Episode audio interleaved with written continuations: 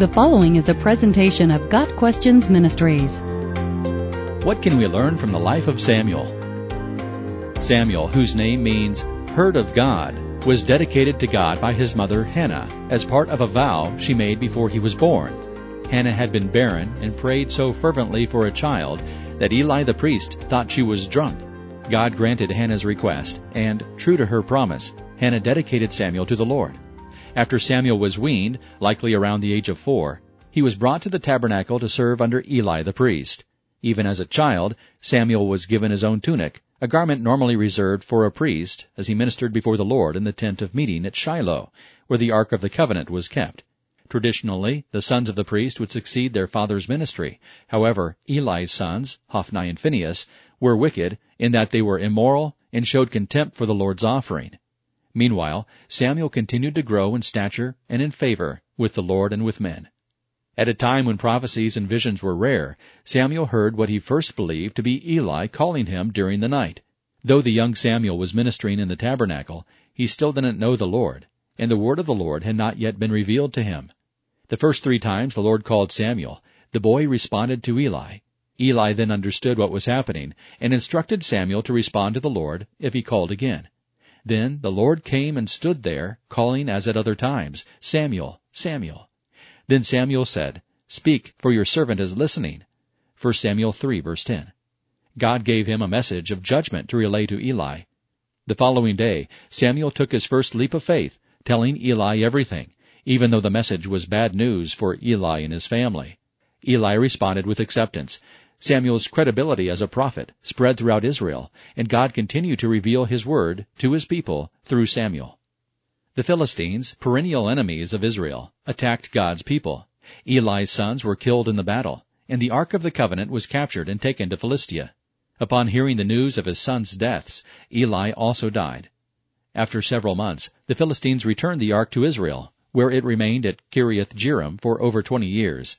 As the Israelites cried out to God for help against the Philistine oppressors, Samuel instructed them to be rid of the false gods they had been worshiping.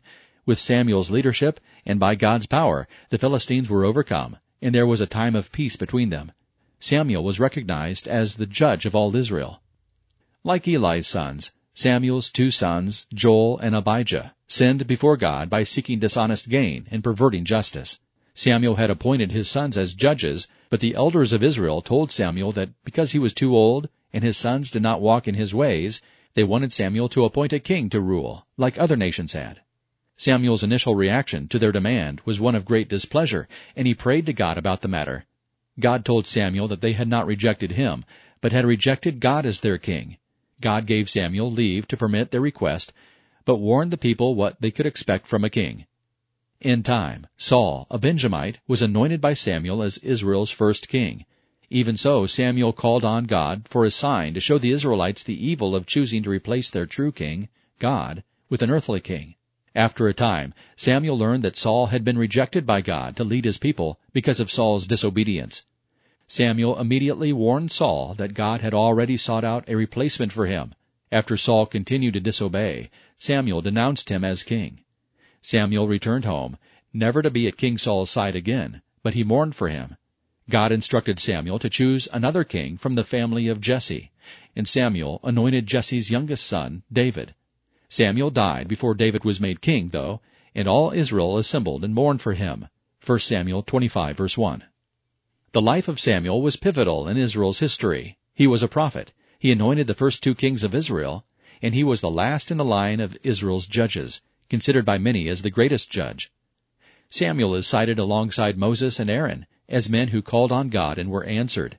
Later in Israel's history, when the Israelites were living in disobedience to God, the Lord declared that they were beyond even the defense of Moses and Samuel, two of Israel's greatest intercessors. This is a clear indication of the power of Samuel's prayers and the depth of Israel's sin in Jeremiah's day. There is much to learn from the life of Samuel. In particular, we see the sovereignty of God in Israel, no matter whom the people chose to reign over them. We may allow other things or people to occupy the throne of our hearts, but God will always remain sovereign and will never accept usurpers to his authority in the lives of his subjects. We can imagine how daunting it must have been for the young Samuel to give an honest account of his first vision to Eli. However, it appears that, even from a young age, Samuel's absolute allegiance was to God first. There may be times when we feel intimidated by those in authority, but as Samuel proved more than once, it is God who must remain our priority. The world may look on us cynically when we remain steadfast in our faith. However, we can be confident that God will vindicate those who have remained faithful to his word. Though Samuel had deep reservations about letting the people have a king, he was quick to consult God about the matter and abided by his decision. Many of us may consult God about important decisions in our lives, but how many of us are ready to accept his counsel and abide by it, especially when it appears to go against our own desires? Leaders in particular can learn from Samuel's example of the power he derived from his close relationship with God, generated by a healthy prayer life. Samuel was a great man of prayer, and his people respected him for it. Even though Samuel was aware of the evil in Saul's life, he never stopped praying and mourning for him. Indeed, Samuel described it as a sin not to pray for the people under his care. Perhaps too quickly we may deem a brother beyond restoration when we see him fall into sin.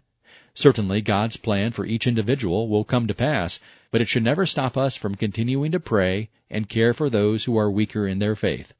The main theme throughout Samuel's life is that God alone should receive the glory and honor. After making his sons judges, it must have been a very sad thing for Samuel to learn that they were unfit to lead. When he consulted God about the people's request for a king, nothing was said in defense of his sons. Samuel was obedient to God's instructions to give the people what they wanted.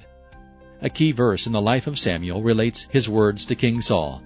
But Samuel replied, Does the Lord delight in burnt offerings and sacrifices as much as in obeying the voice of the Lord?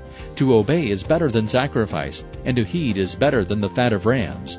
1 Samuel 15 verse 22. Obedience to God's Word must always be our top priority.